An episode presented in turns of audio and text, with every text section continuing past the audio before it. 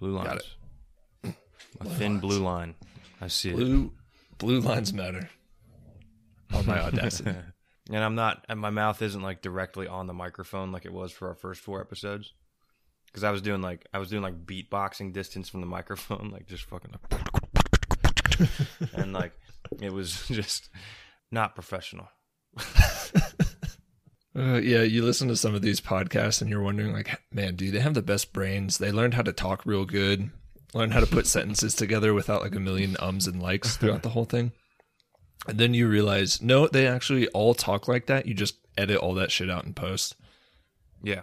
Imagine you could go back through your actual conversations, every awkward moment, stutter, mispronunciation, uh, and just bad fucking topic, you can just delete. And then you just you can literally retroactively refine your whole it's like social media, how you can edit your photos to give yourself a six pack and like a dick bulge and stuff. Like it's like I do that with podcasting. Wait, hold on. I didn't know about this dick bulge thing. do people do that? well, I have to shrink mine. I have to like edit it so it's not too distracting. So Uh, fuck.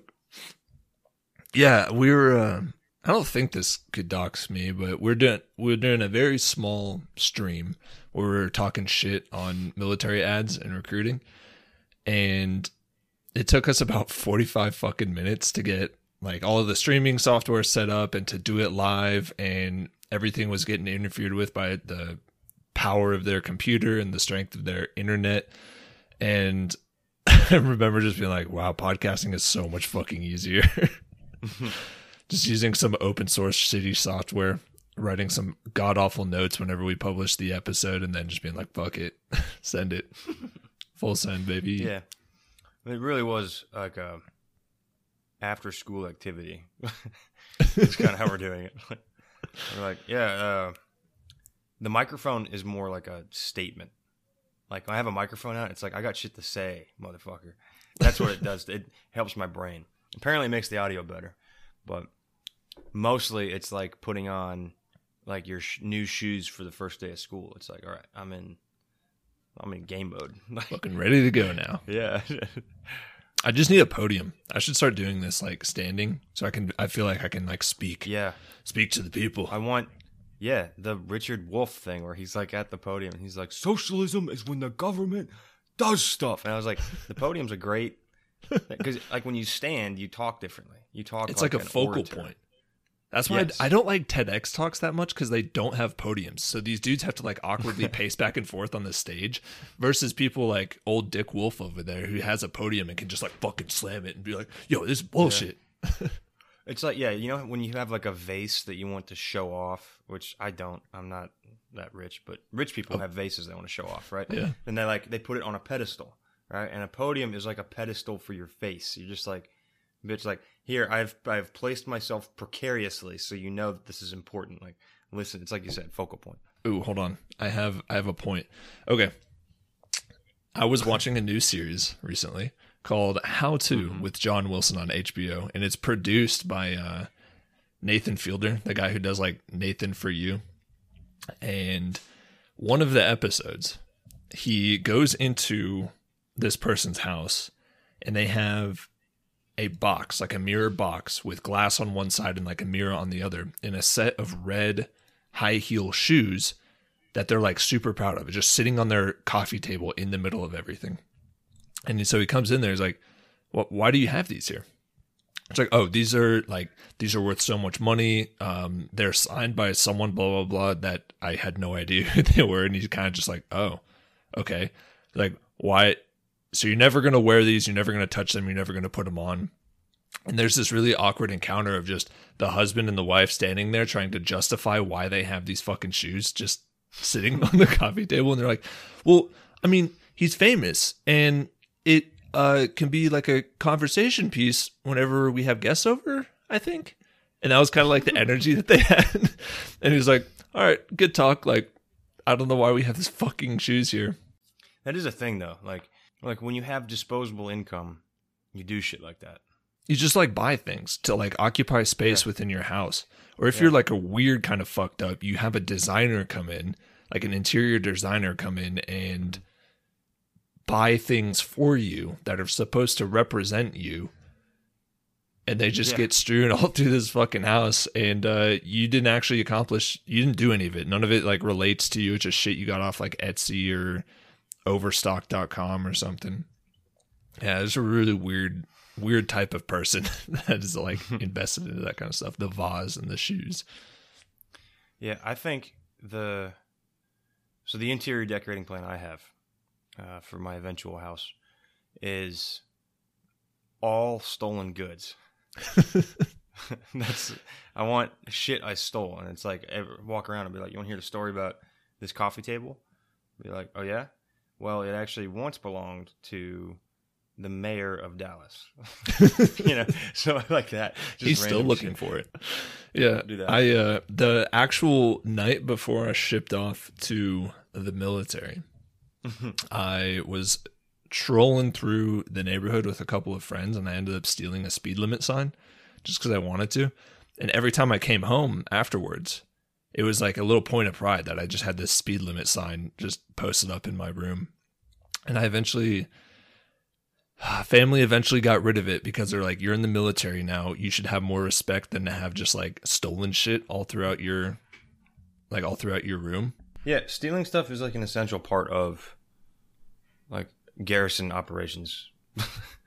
you know, like that's how the world continues to spin in the military.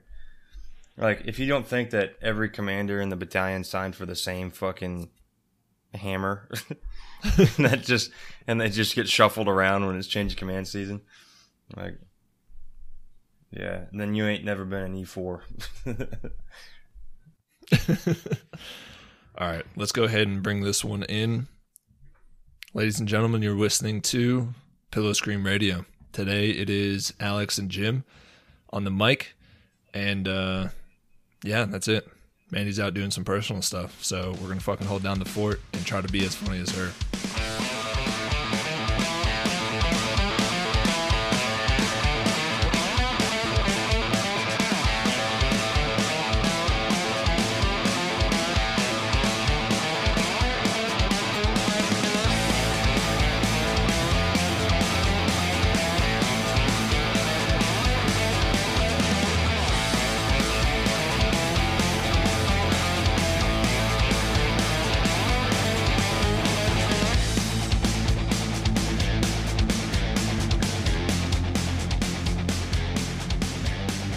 We were talking about podcasts earlier.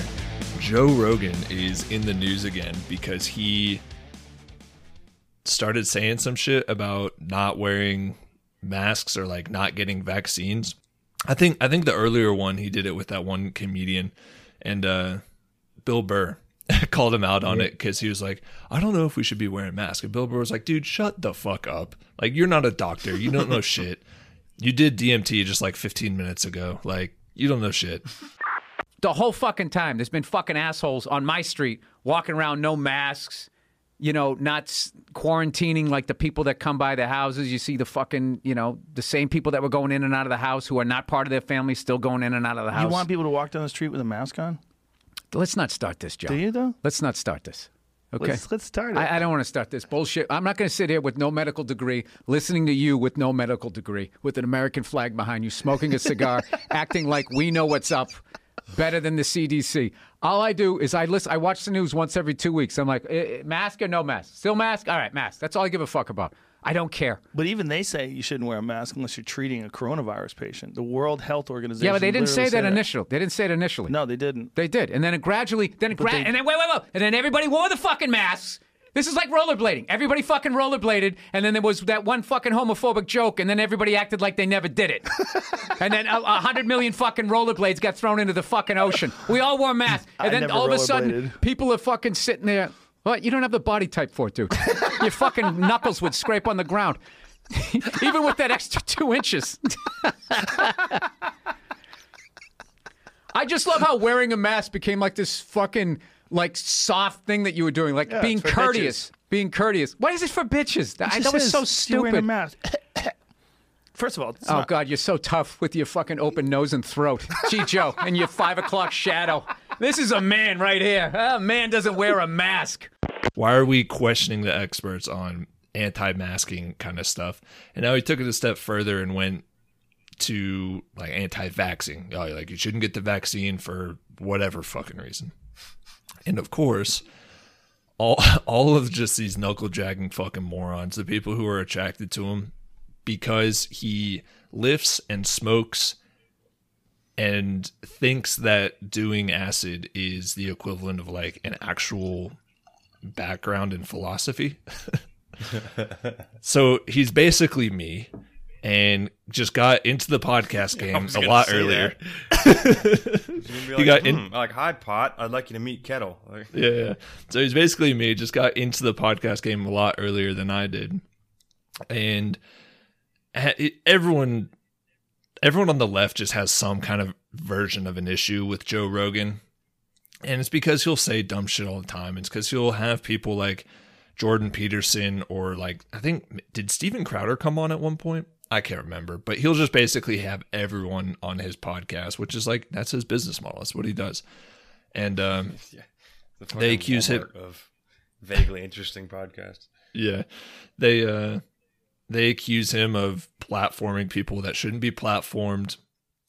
Or if he does platform them, he's not actually like interrogating them. They'll just be like, you know, it's not racism. It's just white nationalism. Be like, hmm, hmm, that's very interesting.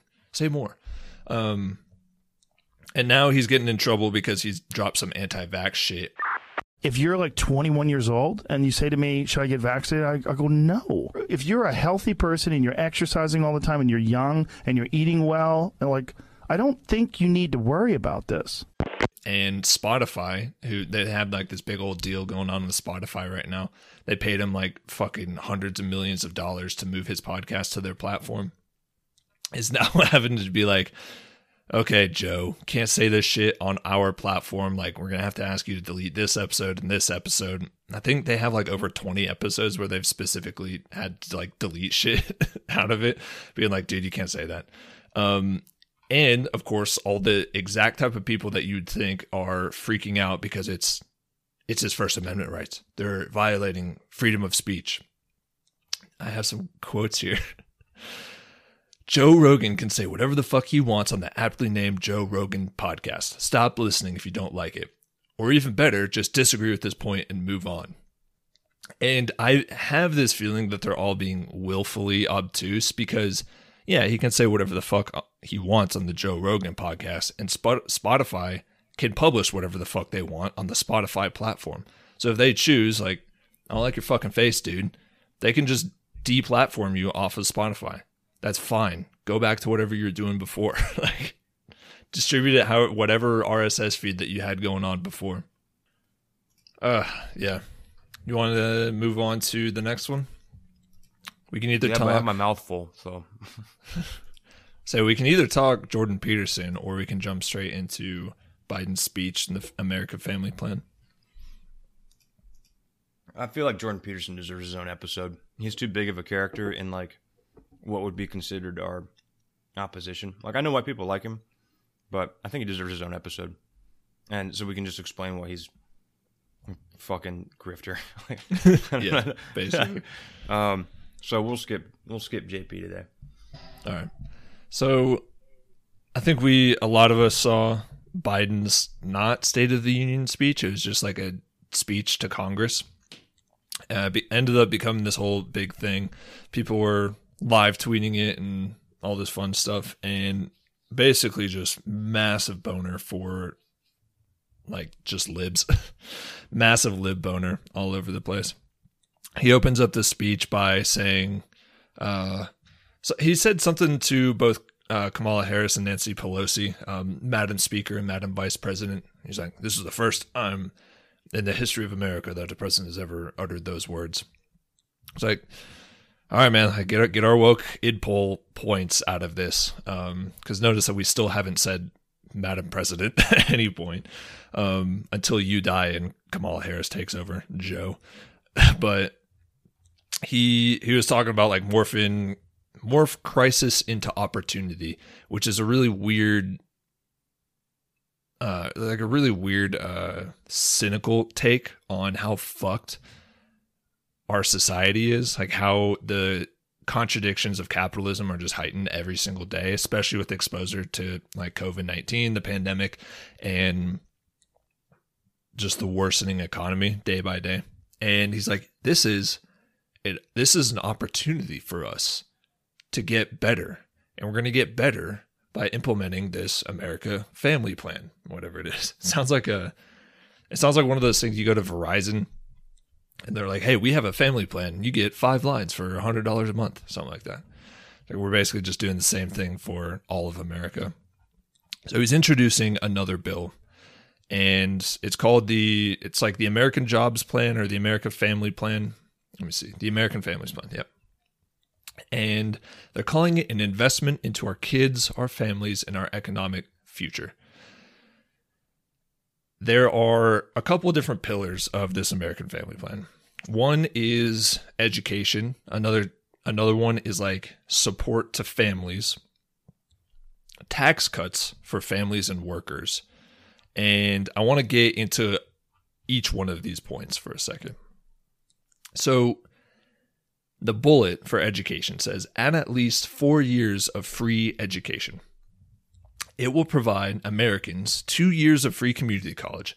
It will invest in making college more affordable for low and middle income students, including students at historically black colleges, blah, blah, blah, as well as adding on two years of like, I think childcare or like pre K education or something like that, which are both good things, right? We should have these things, but there are all kinds of weird restrictions that come hmm. into the phrase like four years of free education. Like one to qualify for the child care, you have to be under like a certain, um, basically like a certain metric of income to qualify for it. And the two years of free post high school education only applies to community colleges which means that someone looked at the the phrase tuition free college, 4 years of tuition free college across the board, like no considerations, and they said, "We can achieve that same goal by rephrasing it as at, least 4 years of free education and then restricting it all the way back down to only community colleges, only like certain segments of the population." Which if you saw the approval rating for his speech for people that give a shit about that. Like what he did is like people like it. It was like 86% of people felt positively about his speech. You know how you make that number 100%? You just strip away all this fucking like neolib means testing kind of bullshit and you just make it tuition free yes. college. You just you just do the thing that you already have massive public support for without walking yourself back immediately out of the game. The pre-bargaining, the good old-fashioned Democrat pre-bargaining. They're like, well, we we need to have a realistic proposal for the Republicans, and the Republicans are like, less. that's the only thing that happens. They're like, whatever you come to the table with, we're gonna make you cut it in half, and that's what you get. And Democrats still haven't figured out. You got to walk in there with your your complete wish list. But then again, they don't really have that wish list. They they have the same goals as Republicans, um, which is to stay rich and keep other rich people rich. Yeah who are richer than they are, but they get to stay kind of rich. Um, the corollary to this topic is that Bernie sent out an email with an actual proposal for right. free college. Yeah, and if you aren't subscribed to Bernie Sanders' emails, like it's probably the only way to stay, I don't know, reasonably mentally healthy if you're a politically inclined person because you're like at least one person gives a shit about me out there like without regard for uh, the political implications of it or like how it would look or whatever. He's like, no, mm-hmm. like education is a human right because like water and food and shelter and internet, you can't participate in this society if you don't have the bare minimum of a decent education. And for a lot of people in the United States, that means college as well, some sort of college or some sort of trade school. And it doesn't, you can't just limit it to community. Like, do you know how limiting that, like, all the people that need college vastly exceed the number of spots available at community colleges. I fucking yeah. promise you. It's uh Bernie and Pramila. I don't know how to say her name. Jayapal. I feel like she's no, she's an ally, so I want to say her name right. Yeah, uh, Pramila.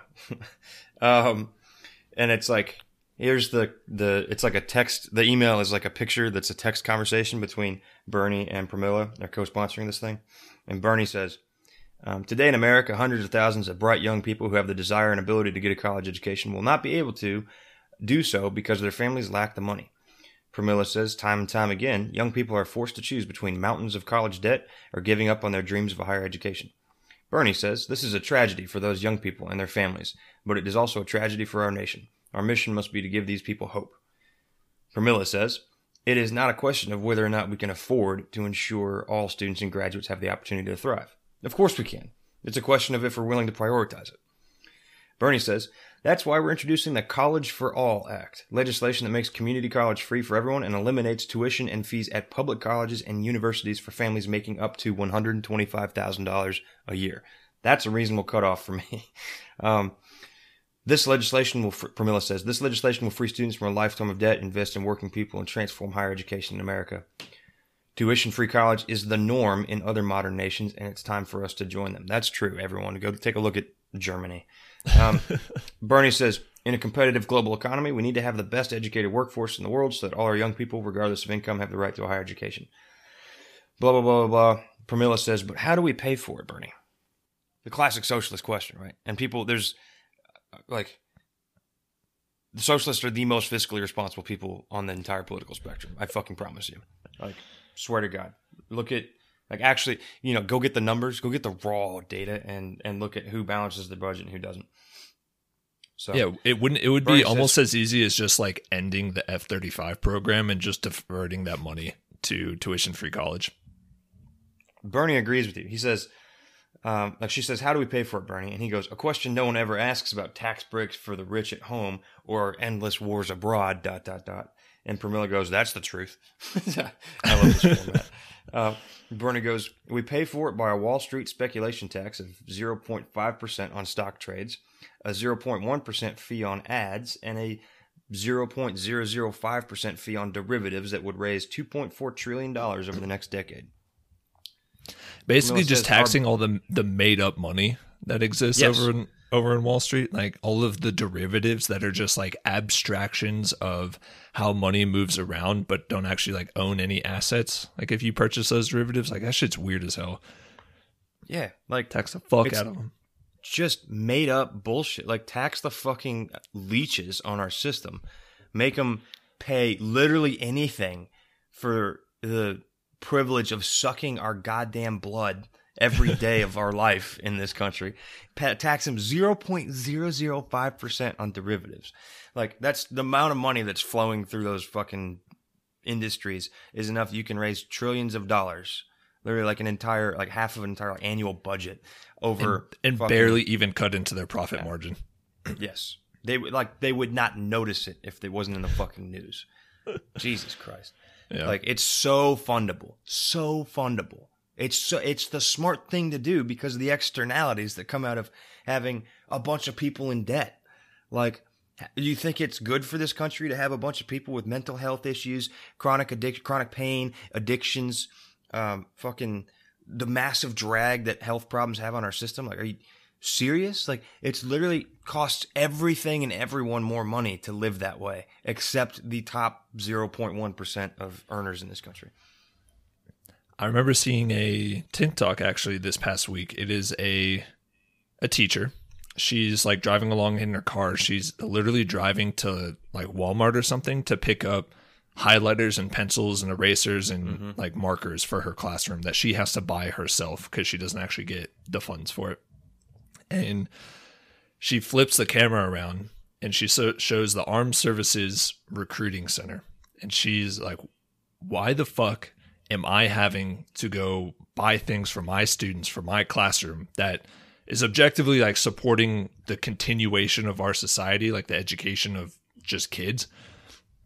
Meanwhile, these motherfuckers over here, she's pointing at the Armed Forces Services Center, have a lifted Ford F three fifty that has like red. It's like all red decaled out. It's been uh, they have just the army recruiting bullshit all over the side. They have a Harley Davidson just parked out front, just like sitting. And she's like, why the fuck do we have these things? I think they have like those big ass buses too, or like the vans or the buses that they drive around everywhere. Spend all of the money that goes towards recruiting for what is essentially America's only jobs program, the, the DoD, the military. take all of that money and put it towards either an actual jobs program or funding for education so that people can actually productively like engage with this society and aren't just like kind of sentenced to a downward spiral of like higher higher costs on everything while their actual wages aren't going up. Fuck. So, yeah. Joe Biden, he's like it, that's why some of this critiquing some of this stuff is difficult is because like some of this stuff is good, right? Is a step in the right direction. Something that like I wish we could do more of, but actually just take it all the way. Yeah, so he, there's some other things in the American Family Plan. Also provide direct support to workers and families by creating a national comprehensive paid family and medical leave program. That's like that's good. Every single European country has like paid family leave. Oh yeah. So it, it costs nothing to the businesses that would then have to, you know, continue paying their salary. Like that shit's good. We need more of that. Um, they also want to extend tax cuts for families with children and American workers. The American Families Plan will extend key tax cuts in the American Rescue Plan that benefit lower and middle income workers and families, including the child tax credit, the earned income tax credit, and the child and dependent care tax credit, which I just I found myself giving less and less a shit as I read through that fucking one line. Because you you know what would solve a lot of this is just a basic income. Dude, the Matt Bruenig article, he's been going on Yeah. and on about the uh, earned income tax credit and the, and the child tax credit. He was like, why you guys do this so bad? It's all based on like their income bracket and shit. And he's like, well, what if something happens like a massive global pandemic that lowers everyone's income bracket that year, but the only record they have of their ability to earn that earned income tax credit or child tax credit is the previous year's income. Yep. So all the people that fucking need it that lost their jobs this year don't get it because all they get credit for is being rich last year by which is literally like not even it's literally middle class like you earn above fifty thousand dollars a year or some shit like which is like Fifty thousand dollars barely keeps people alive in Yeah, majority, almost every major city in this country. It's also just not popular. Like you don't get any credit, like you don't get any political sway because you decide that you're going to give people their money back via Mm-hmm. taxes. Like you don't win anything. No one's like, "Oh, thank you so much that I get more money back that I already paid to the federal government." Yeah. You know what you do get if you if you were able to take that tax money and then put it towards actual services that people use. That's how you get people excited about your dumb shit, not these like tax credit after tax credit after tax credit, which everyone feels is just giving them back what they already are owed. Yes. Yeah. Yeah. So the way that it literally works more efficiently if you just get the money, give them money indiscriminately and get it back from them based on that year's tax filing. So like Yeah. at the end of the year, they're like, Hey, you know that we gave you that basic income for the COVID pandemic and you, know, you got like two grand or whatever the total was for what we got this year. And then uh, it's like, oh, over the course of this year, he became a millionaire because he like scalped the government on hand sanitizer production or some shit. And they're like, okay, well then we need the two thousand dollars back. I'll just give it back. to Yeah. us. And then they get it back, and it's like the most efficient way possible to guarantee that the people that needed the money over the course of that year got the money, and the ones that didn't didn't. That's how it worked That's the smart policy. It works so much. Keep it simple, stupid. Like we all heard that phrase. It applies to fucking policy more than anything else I can think of. But no, they got to do this. Like they're like, well, um, how much do you deserve this credit? Like, really, like you need to evaluate your character. Like, have you been mm-hmm. trying to get a job, or did you just give up and live off unemployment? Like, we really don't want welfare queens getting this tax credit, right? I'm like, dude, we all we should all be welfare queens. Fuck, like, Yeah, we sh- we're, we're, this society will eventually reach a point, hopefully, where we either we either diverge and go like the cyberpunk 2077 route, or we're all just mm-hmm. like suffering, living under like corporate nation states, or we go the fully automated luxury gay space communism route, where we're all welfare queens. No one has to work. We're just living off the excess produce of our society. That's the goal. Like whenever people are like welfare queen, blah blah blah bullshit, I'm like why are we mad at them? they're they're just like uh, 200 years in the future. They're living in the future right now. I want to be them. I envision a society where we are all DA civilians, and there there are no soldiers. It's just a bunch of people running EST ranges for each other. It's great. All right. So I brought up another couple of articles that are somewhat near and dear to my heart. I saw I saw a note the other day. Zuckerberg gobbles up another big chunk of Hawaii beachfront. So mm. yeah. So he bought it on Kauai. He bought almost 600 acres on Kauai from a nonprofit. He spent $53 million for this. And in my humble opinion, Kauai is probably one of the most beautiful places on this earth. It's just sheer majestic, like natural beauty all over Kauai. And so this motherfucker, we've decided that we're going to section off portions of this land so that only two people, Mark Zuckerberg and his fucking wife, are allowed on this property. And so the way Hawaii works is one, all beachfronts are publicly accessible. Um, you can't actually privately own a beach or kick anyone off of a beach. I think, with the exception of some military beaches. But so the property is beachfront property that still locals are able to get access to by this one like single road. But they entrusted all this land to him by saying, We know that this land will remain in their trusted hands, and that Mark and Priscilla will act as responsible stewards of Lepeuli today and in the future. And this is the nonprofit president that sold him and probably made a fucking pretty penny off of selling him this land. However, this ignores the fact that uh, Zuckerberg has bought land in Hawaii before, 700 acre property also on Kauai, and immediately started suing residents. The Kama'aina residents are like the locals who they don't have like a they don't have a, a formal deed or a will to the land. They've just been living on that land. Their family has been living on that land since like as far back as they can remember. Hawaii protects those families in law. And they're, they're the Kama'aina. Like they are allowed to live there. No one can kick them off. Uh, except for fucking Zuckerberg, who once he bought that land, immediately started filing lawsuits to try to evict those families. So I would be very surprised if we didn't see this exact same thing start happening in like a year or two to try to get people off of this beachfront land that he's already purchased.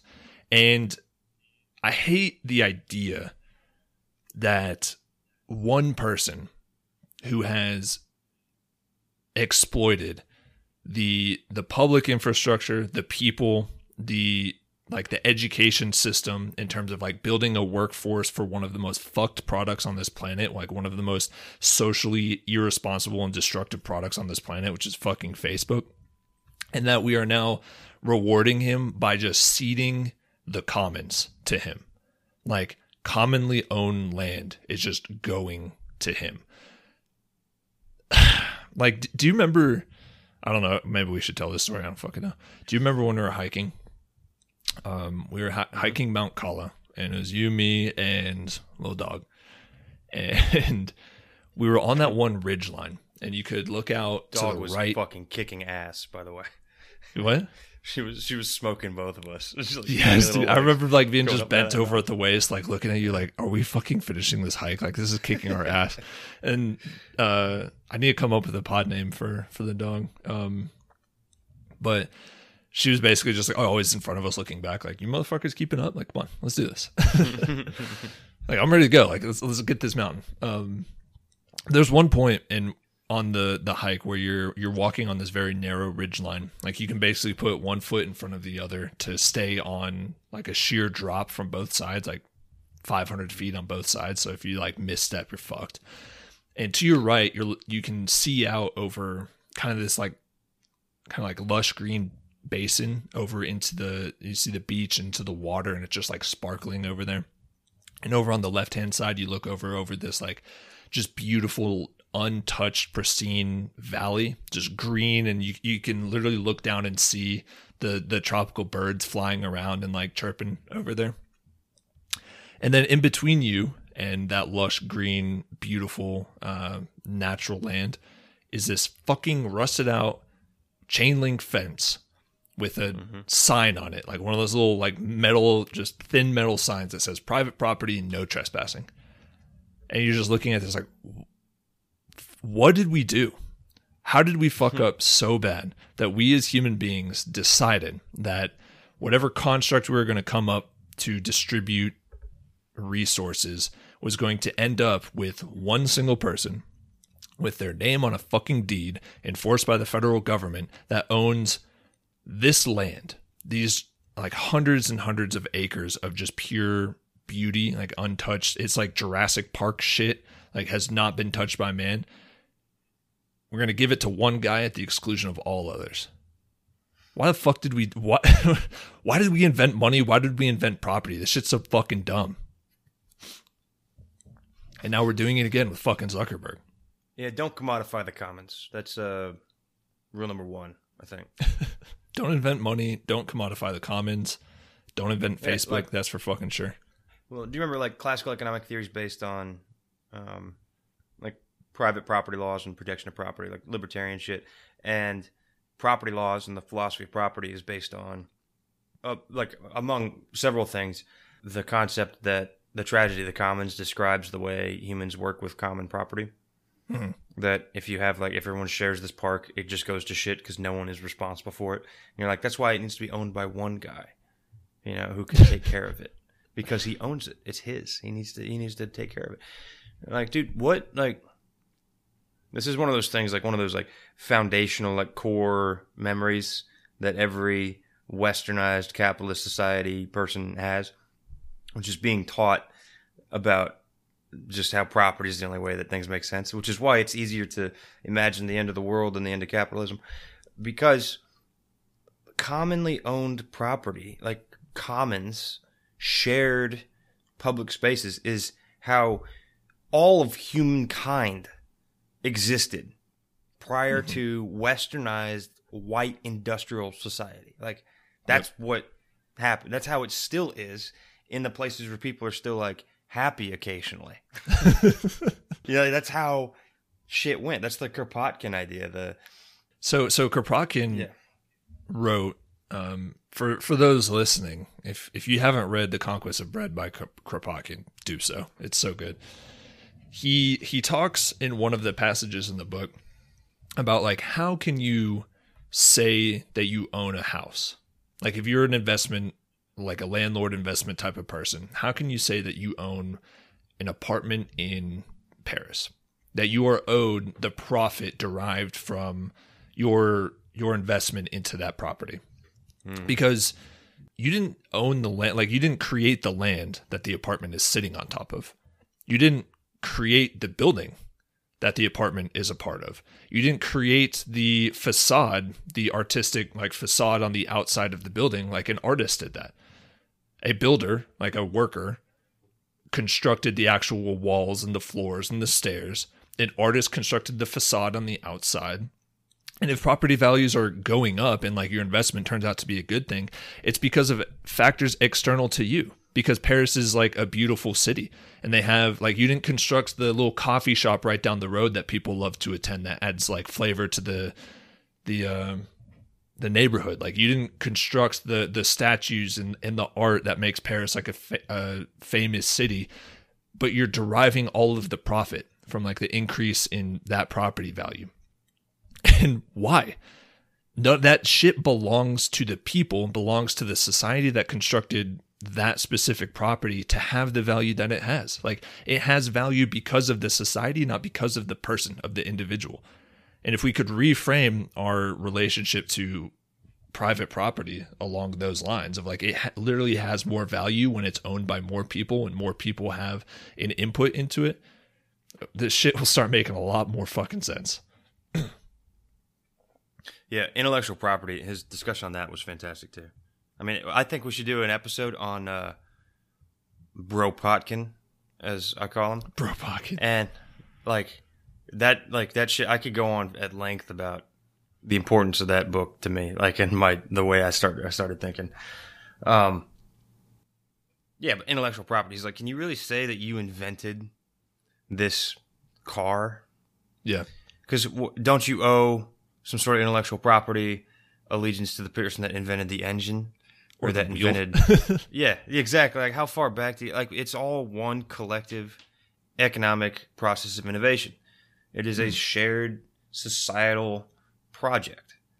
And so the idea that one person is a genius that created everything, which is a myth they they still try to perpetuate with like technology innovation, like, like we talked about the NASA, like how much shit came out of NASA, how much shit came out of DARPA Yeah. that was publicly funded. We all paid for, we all made possible with our earned money, right? Yep. We gave it to the government. The government put it into a specific, guided, directed innovation project. And they created the internet. They created like science shit. I don't know. Velcro. Oh, bunch of bunch of cool yeah, Velcro. Dippin' like, dots. of- yeah, like that's why like I have Velcro shoes because of NASA. Like I'm happy that Velcro shoes exist. they have little lights on them. Yeah, I Um, mean the same thing is applying right now, specifically with the coronavirus. Like we're seeing these American companies that were funded by American tax dollars to push out very hastily like these vaccines that are going, but they're maintaining the intellectual property. Like we've ceded to them the right to produce, distribute, and profit from those vaccines, which means that other countries that now have to fight with American intellectual property laws are like people are going to keep dying until until they earn enough money, I guess, to to buy the Pfizer vaccine or the AstraZeneca vaccine. Like this shit, it comes into stark contrast because there are events like COVID nineteen that really highlight how fucked our our relationship to property really is. And it's going to keep killing people, and it's going to mean uh, that eventually a few rich people own literally all of the land, and we have the privilege of living on their property in the future. We have the privilege of living on Mark Zuckerberg's fucking Kauai plantation shit that he's building out there. And we'll all thank him for it, just in the same way that we thank the fucking Duke or Duchess for letting us hunt on his in his woods. Uh, back when there were kings and castles and shit, and just returning to that. This is all set against the backdrop that uh, Hawaii is the first American state to declare climate emergency, which makes sense. Florida should probably be next. Wouldn't I wouldn't be surprised if like Alaska would need to be next, California, um, and maybe maybe it'll start getting people to care. Like, didn't the DoD publish one of those? Published some study that says like actually a significant amount of our military bases are like on the coast and if sea levels continue to rise we're completely fucked. It's like yeah well there's like five no there's a lot more than five individual like military bases all over hawaii that are mm. completely fucked if Yeah. sea levels continue to rise. Where are the marines going to do their beach landing training? It's not going to be the marine corps base over in hawaii anymore there's not gonna be a fucking beach. Yeah. All right. So if you aren't aware, this is another example why being rich is way better than being poor. I think we all kind of know that, but sometimes you need to be reminded that the rich people are having a way better time than you are. Uh, India's vaccine shortage will last months. Biggest manufacturer warns.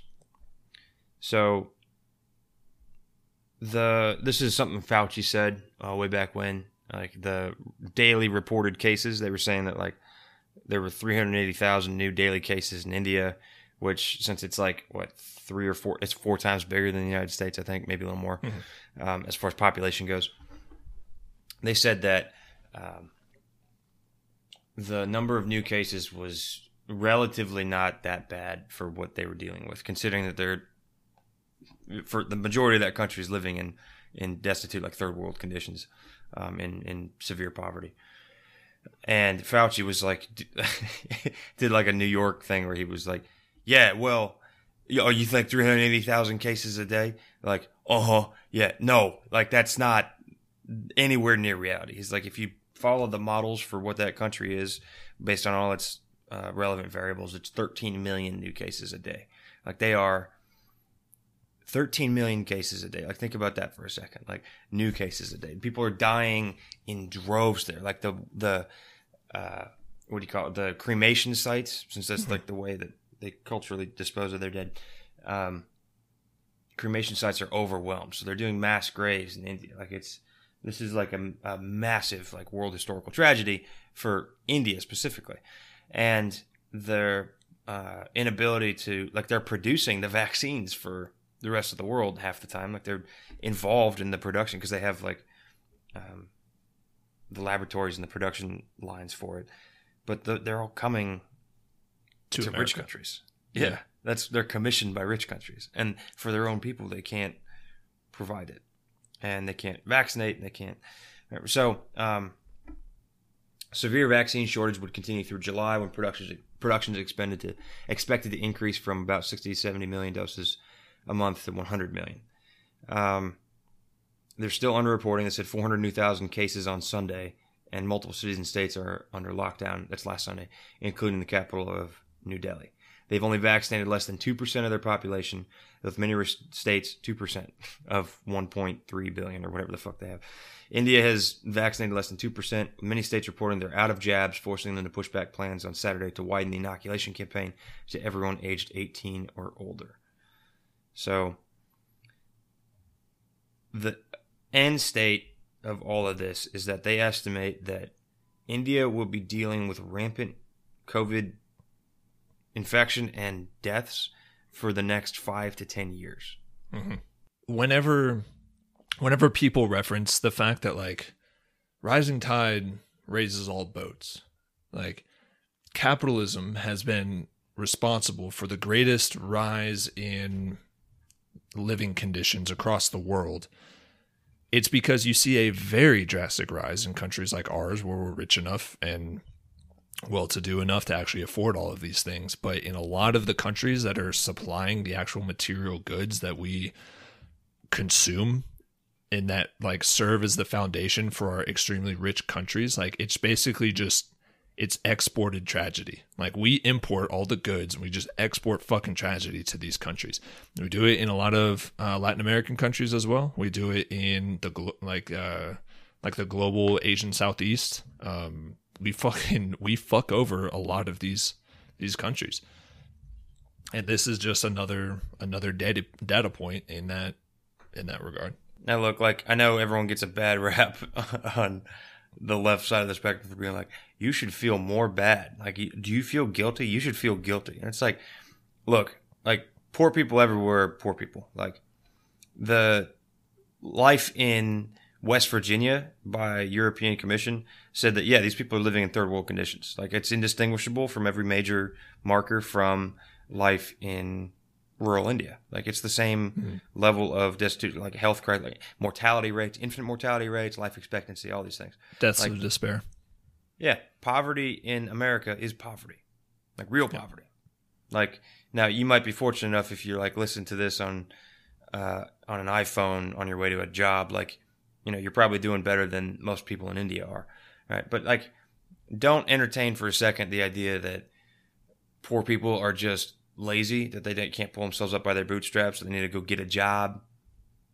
You know, that advice that they give you, like the big Lebowski advice, like, get a job, sir. Like, ah, ah. You're like, Oh, fuck it. Oh, fuck it. Yes, that's your answer. That's your answer to everything.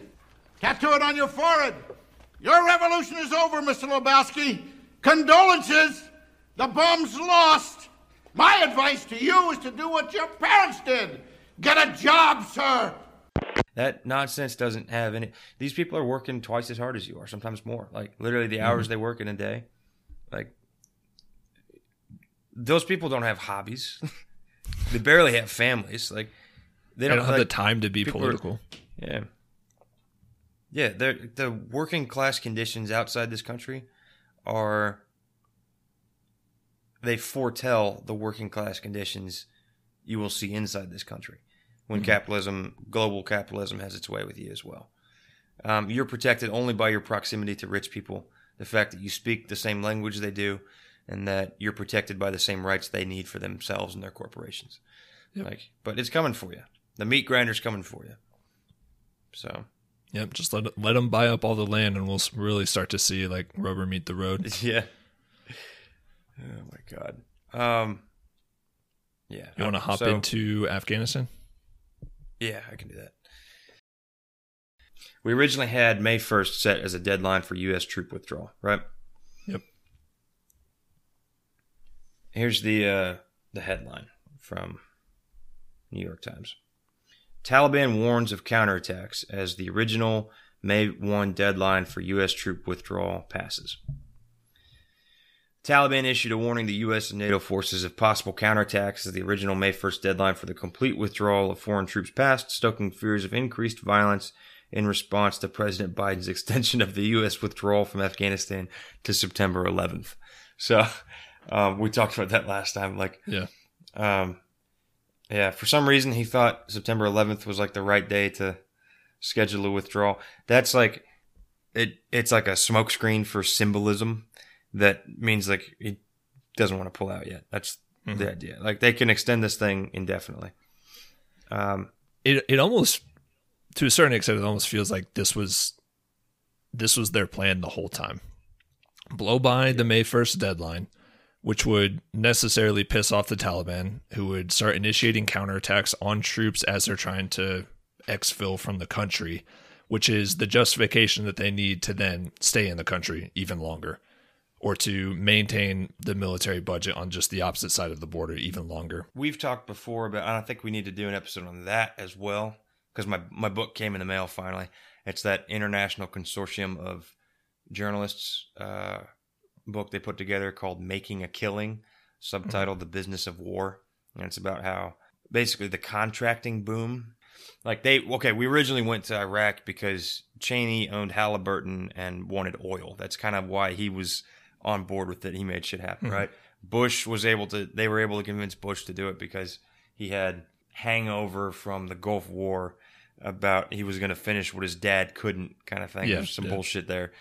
Um, but the real reason was like these guys they've been wanting to carve up the Middle East for a long time, so that OPEC could never influence the oil prices and all that shit. So, like, um,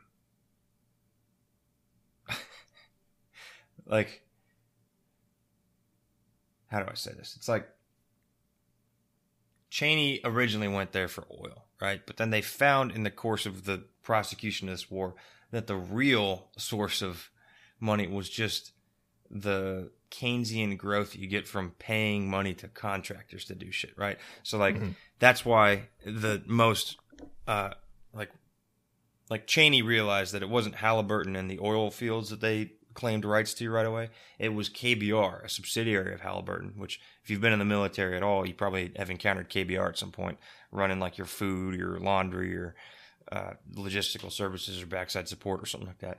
Like massive contractor that pays, by the way, pays their people shit. I've never met a happy KBR contractor, and uh, they uh, that's like that's what they made money from right and so they like our economy is literally structured critically on this like we're addicted to military contracting to government contracts in a way that we can't just restructure our economy willy-nilly uh, the problem is it's like it just you just can't steer the oil tanker that fast it takes miles to turn that shit left or right and um or the the Suez Canal. yeah. Yeah. I was like, I, I know one boat that would disagree with you. yeah, that that boat has a very good turn radius. I got to give it credit for that. So they're gonna be. You should expect to see reluctance to pull out of Afghanistan. They don't want to do it. They don't want to pull out because it's it's a it's their reliable source of income. This like they've been coming back to this. They've been sucking the nectar out of this flower for so long. Like they don't want to be forced to restructure their earning their their business model. I think Yeah. it would be easy to do a Green New Deal uh, and sell that as like a reliable way to get the same. What if you had all these government contractors like, okay, I don't want you to fight a war on terror. I want you to fight a war on energy inefficiency, right? I'd pay. I'd like you could make so much money off that shit. Like you get, you could have the empl- unemployment rate down to zero percent, fucking negative five percent. We'd all have two jobs. Like we'd be so fucking like efficient that way. By we're all setting up solar panels and windmills and like goddamn nuclear power plants and laying new road uh, roads like all over the country. Like you could have like FDR levels of investment, right? Which is what, to his credit, like Biden's introducing. I don't, I'm not convinced that they, they're going to It's gonna- achieve anything close to work, what they yeah. want. But um, I, you I can imagine, restructure it. So the economic boom could come from actual social services.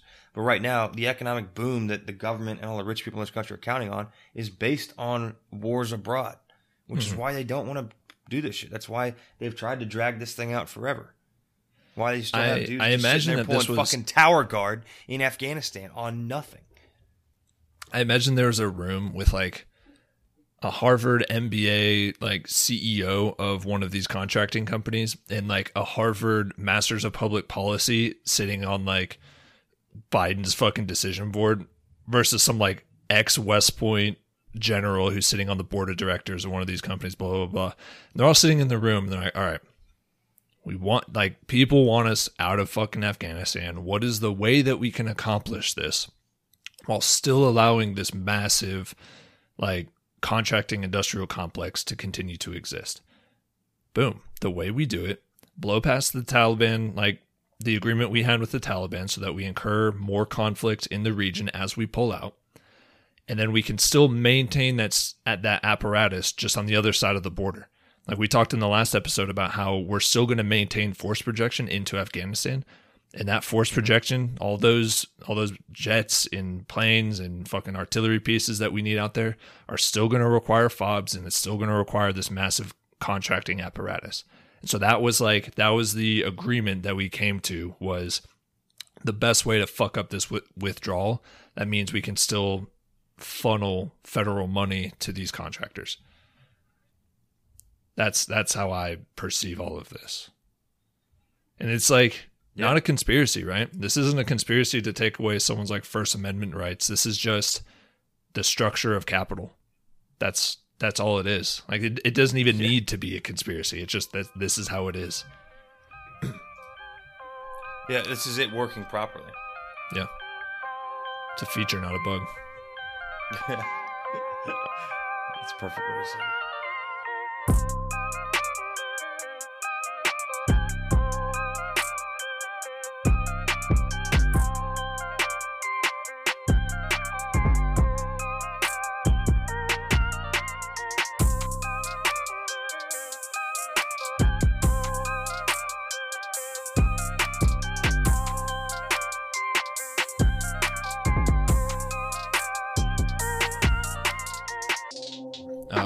let's see. So I found this I found this article the other day.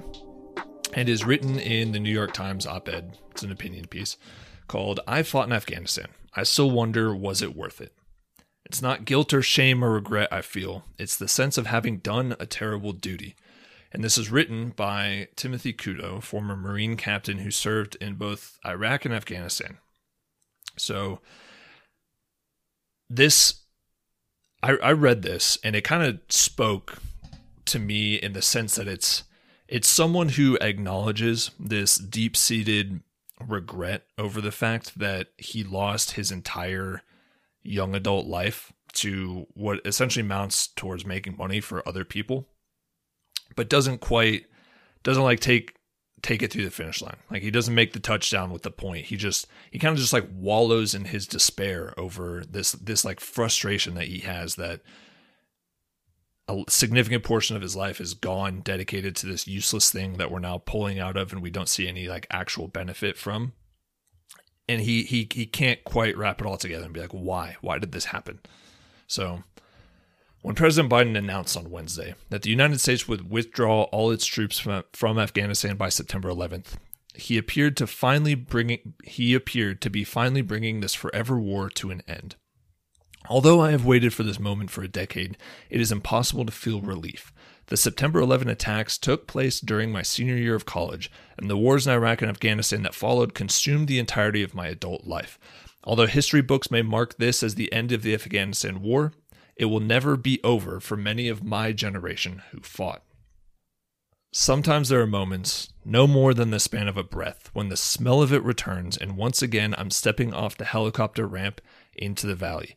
Covered in the ash and dust of the rotor wash, I take in for the first time the blend of wood fires burning from inside lattice shaped mud compounds, flooded fields of poppies and corn, the sweat of the unwashed and wet naps that failed to mask it. Oh, that's a fucking mood right there. Wow. Wet, wet nap showers. Chicken and sheep and the occasional cow, the burn pit where trash and plastic smoldered throughout the day, curries slick with oil eaten by hand on carpeted dirt floors, and fresh bodies buried shallow like IEDs in the bitter earth. Dude paints a picture. Like, Yeah. It's sweet and earthy, familiar to the farm boys in the platoon who knew that the blend of animal and human musk, but alien to those who used who were used to only the city or the lush southern woods we patrolled during training. Later, at the big bases far from the action, surrounded by gyms and chow halls in the expeditionary office park where the flag and the field grade officers did their work, it was replaced by a cologne of machinery and order, of common parts installed by low bid contractors in the ochre, windblown sand of the vast deserts where the behemoth bases were always located. Relatively safe after the long months at the frontier, but dull and lifeless. Suddenly, I'm on a cold American street littered with leaves. A couple passes by, holding hands, a bottle of wine in the tote bag, dressed for a party, unaware of the veneer that preserves their carelessness. And he's talking now like he's kind of just uh, memory jumped to um, when he's back home.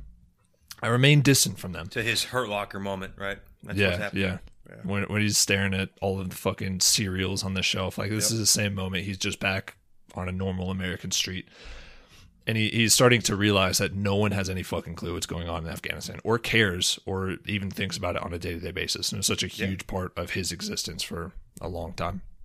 I remain distant from them, trapped between past and present, in the same space you sometimes see in the eyes of the old timers marching in Veterans Day parades with their folded caps covered in retired unit patches, wearing surplus army uniforms they can't seem to take off. My war ended in 2011 when I came home from Afghanistan eager to resume my life. I was in peak physical shape, had a college degree, had a half year of safe paychecks, and would receive an honorable discharge from the Marine Corps in a few months. I was free to do whatever I wanted, but I couldn't bring myself to do anything. Initially, I attributed it to jet lag, then to a need for well deserved rest, but eventually there was no excuse. I returned to my friends and family, hoping I would feel differently. I did not. Relax, you earned it, they said. There's plenty of time to figure out what's next. But figuring out the future felt like abandoning the past. It had just been a month since my last combat patrol, but I know now that years don't make a difference. So he's wrestling with this idea that he comes home from this war and realizes no one gives a shit. That the best thing they can really like ask him is like they, they want to like ask him about how the war went, like approaching the topic. But he says like they would approach this topic the way you would hold out a hand to an injured animal. Like their, their expressions would change first from as I, as he talked. Their expressions would change first to curiosity, then to sympathy, and finally to horror. He says, "I know their repulsion was only self-preservation. After all, the war cost nothing to the civilians who stayed home. They just wanted to live the free and peaceful lives they grew to come, accustomed to. And wasn't their peace of mind what we fought for in the first place?" And he says this rhetorical question because, like, he knows. I think he knows deep down that the peace of mind was not what we're fighting for in the first place. Not anyone in Afghanistan and not the people that lost their lives or spent their entire fucking young adult life in Afghanistan. Like we the American people are so disconnected from this war by just layers and layers of bureaucracy and like media uh, compulsion and like just the capital structure that we talked about earlier that this this this seems like Facebook is opening up a new office in you know Africa or something like that, and you read it with the same kind of tone that you read we're pulling out of Afghanistan. It's so abstracted from you because you're not associated with the people who are over there like doing this. Um, it might as well just be another complete fucking existence for these people. Yeah, they, yeah. The way that the like libs and center right guys talk about this is to say mil-civ divide, right? You know, let's talk Yeah. about the the lack of understanding between our civilian population and the military service members, the one percent who find it in their hearts to serve their country, and the like that's actually a thing. Obviously, like it's I mean, without that bullshit about. Um, you know that only one percent of us are good enough to serve or whatever. Um, it's like the reality is that people don't know the dirty work that goes into the maintenance of the status quo for them on their behalf. Yep. And they don't want to know, and they like not knowing. And when they find out and they think about it for a second, the horror makes them pull back from it and decide they want to go back to not knowing about it. And that's why they like. It's one of those things where they they don't love you; they love the idea of you. That's that they love the idea of saying thank you for your service, right? Because that's that lets them off the hook. They don't have to think about it. And you're like, like, do you really know what that means when you're saying thank you for your service? Like, thank you for sacrificing your youth to a system that, as a rule, doesn't let you be young. you just thank, thank you for uh, your bodily autonomy that you sacrifice. So you can't you can't do that. You have permanent injuries by the time you're 24. They're never going to Physical go. and mental and Yeah. emotional. Yeah, like fused discs, or ask any fucking airborne guy like what that How shit's fucked like. his knees are, yeah. Yeah, yeah. Um, my fucking cab driver last night was this uh, retired airborne guy. And he's like, I got six fucking discs that they want to cut out of me and put some other shit in. Uh, I tell them to get the fuck away from me with that fucking knife and they won't give me 50 50 odds. I'm not letting you cut me for 50 50. It's like, Jesus Christ, dude. And I asked him, I was like, I'll bet, like, being a cab driver doesn't feel good for your back, does it? He's like, fuck, no, it doesn't. Jesus Christ. they don't know what they're actually saying thank you for because it's that and then like what all goes into it? like how many people do you know in the military that have some some form of mental health problem directly related to the military Okay. right like that's Every senior enlisted I've almost ever dealt with, some kind of just Yeah. like fucked up.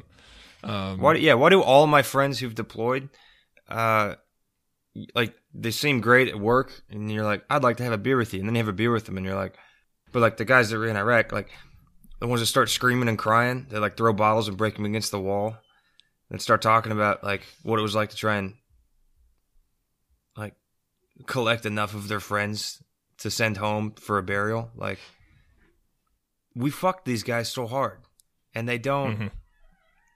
and and they want that whole the whole phrase "thank you for your service" to just be like, I understand, I mean, like I'm forgiven by my saying the phrase "thank you for your service."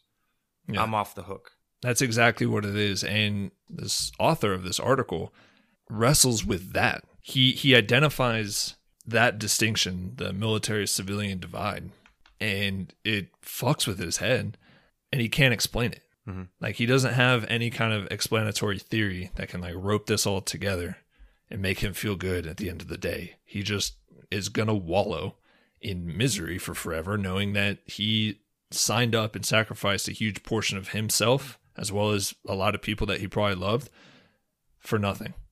And it's just heightened by the fact that we're pulling out of Afghanistan, having accomplished zero of the goals that we went into Afghanistan to accomplish. Now, with the hangover after a night of drinking alone, comes the stabbing thought Did I survive a war for this? The once simple pleasure of an idle Sunday is undeserved because it had been paid for by the fallen and is no longer mine alone to spend.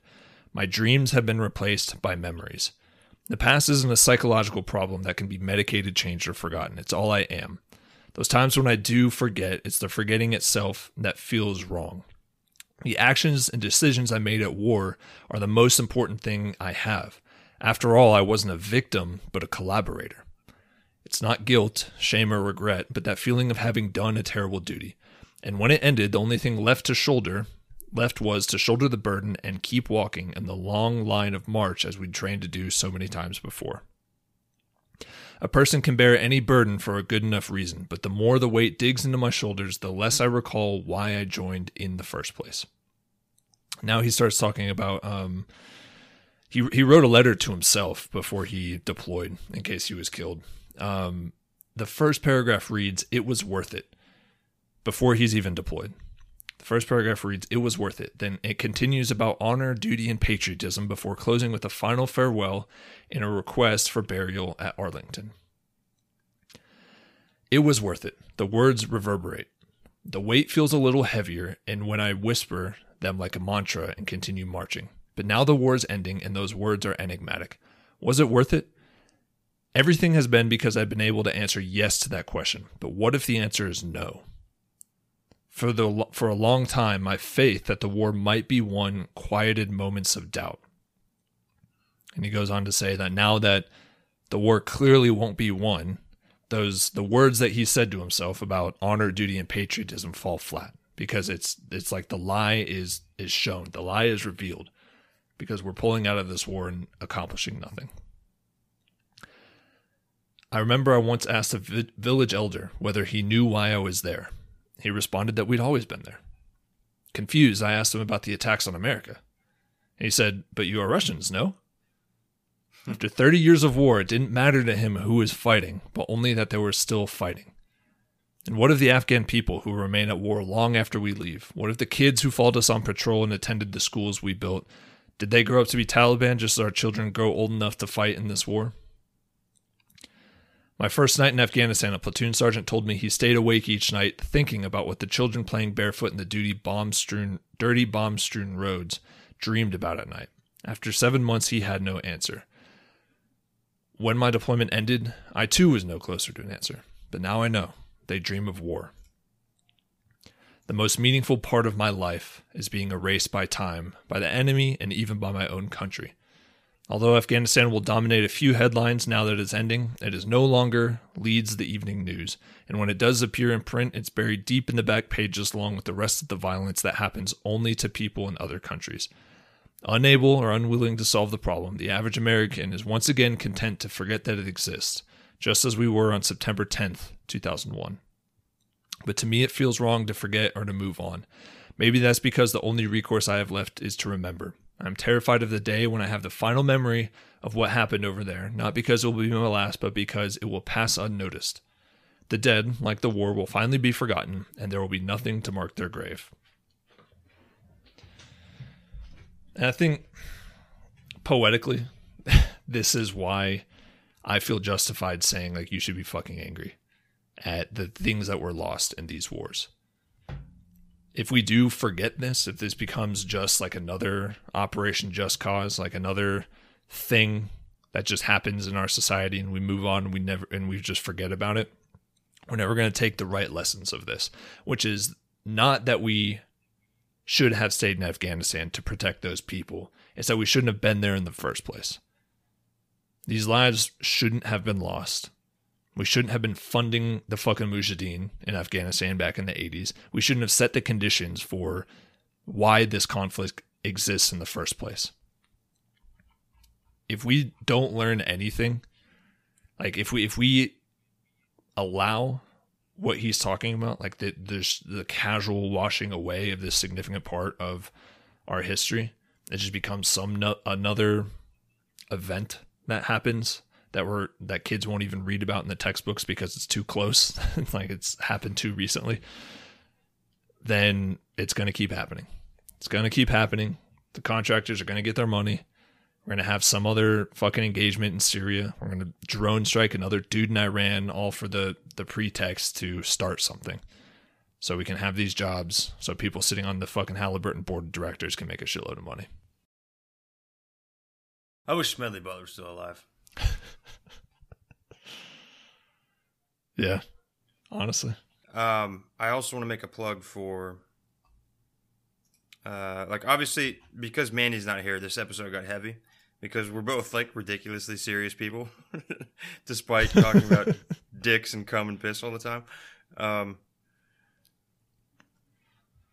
so if you are in the military, still you're still active, um, or like on orders or something, uh, don't uh, don't shy away from behavioral health for the stigma of it. Like it's gotten a lot better since things have happened. If you need to talk um, to someone, anyone, like for starters, like neither like this podcast is not anywhere near big enough for us not to be able to respond to you if you email us. So fucking do it. Like, Yeah. our shit's on the on the uh, episode description or the the podcast description. Um, like hit us up. Also, would recommend behavioral health if you gotta like go talk to someone about all this stuff. Like, there's, a bunch of shit that's happened to you, that's been done to you, that you're not gonna have the words for or like the coordinates to like start to grasp like where the fuck you are and where you need to go. Um, if you're out and you're like still processing the shit, if you're like anyone I know, in or out, you're probably drinking too much. That's like a groping mechanism. Um, not the right way to go. Like, just promise you. Like, try to uh, try to get a VA appointment for specifically behavioral health stuff. Like, there's a lot they can do for you, um, and um, it's at least a fucking start. You know what I mean? Like, I know the uh, the Reddit veterans page says uh, the the leftist vet says don't call the veterans help help hotline because those Yeah. guys are crazy. Like, they send like an ambulance to your house with like cops, and they like arrest you and force you to do like medical care shit.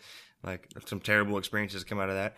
But if you go and you talk to your medical care provider, where there's like a um, patient, like doctor patient confidentiality, like medical protection of your data, like do that. Like go seek help. Like if you don't feel right, if you don't feel happy, like hit them up. Like for one, like no one expects you to feel happy in this fucking late stage capitalist bullshit era. It's all right. Like it's not an expectation. Like so, yeah. Try out. Like don't shy away from behavioral health. There's a sergeant major uh, mentor of mine, my old sergeant major. He's um, recently started coming out and really pushing behavioral health for all NCOs he knows. Um, he's saying like don't shy away from it. Like it's so worth it. He started going for the first time in his fucking career, and he's like, it's the best thing I ever did. And he says he's like, it makes like playing with his kid and hanging out with his wife like way better now that someone started helping him out and listening to his shit that knows what he's talking about. So if that speaks to you at all, like do it. All right, like we're we're pro mental health on this podcast. um, so and yeah, like we said, if it, if BH scares you, if that stigma still lingers from GWOT, like we're not going to tell your first sergeant, so you could just e- email us instead. We're not great at this shit, but fucking hit us up anyways. Like it'd be great. I think the best thing that we can really do is just empathize and be, and be like, "You're not alone, man. That shit that's frustrating the hell out of you, you're not alone. We get it." Um, hit us up, man. Like we're uh, we're friends. You're not alone. You want to talk about something light for the next three and a half minutes? Uh, just to bullshit Sure. to like finish on a high note. Um, yeah, I think my mic's still on. That's good. I was eating popcorn. I, t- I turned the mic off for like two minutes at a time so I could eat popcorn. it's pretty good. I should eat, I haven't yeah. eaten enough today. Yeah, I have drank enough wine. I have not eaten enough food. trying to think. What's something light that's happened? Well, we got rid of Mandy for a fucking episode. That's a definite plus. Jesus Christ. You know, like I'm, I'm tired of having someone funnier than me on the podcast. Like it's really, she's like, it's like uh, uh, the the pretty girl in Mean Girls. it's like she she hangs out with the not funny guys just to make herself look funnier. Fucking Just to make us feel better. yeah, yeah. I mean, we did a we did just a uh, news only episode this time because we weren't really weren't feeling the theory this week. I think we both had. I mean, we're both pretty fucking overworked this week, right? Yeah. From what it sounds like. Yeah, we're both sp- we're spreading ourselves pretty thin on just bullshit. um, that I mean, that's the non-doxing answer. Is it's just whatever we're doing, it's not worth it, and we're doing too much of things that aren't worth it. So, um, yeah, hundred percent. yeah, so here we are, exhausted, um, drinking Sunday afternoon.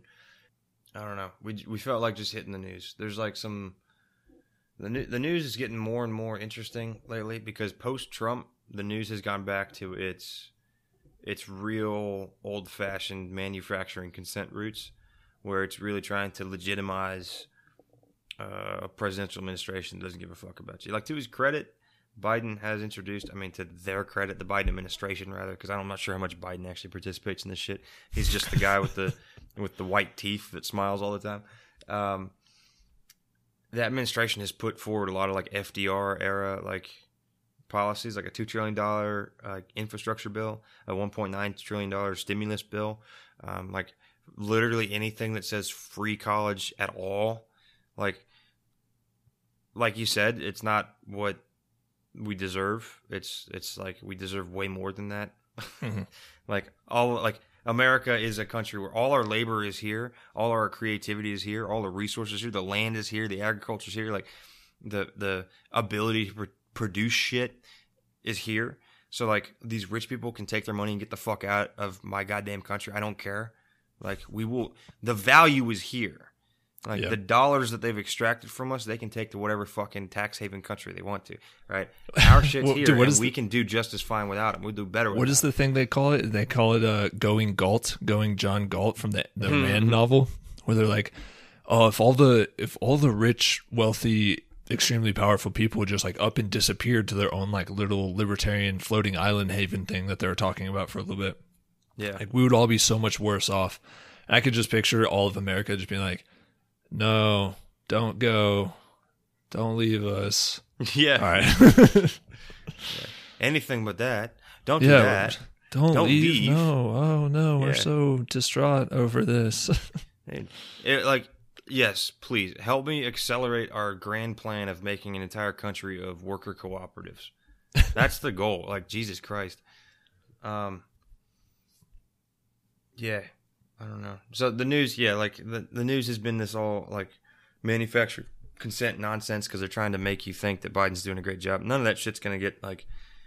Uh, it's going to survive first contact with Yeah. the the Republican Party, so it's it's going to get walked down to some extent. But like, they're getting pushed left uh, by you.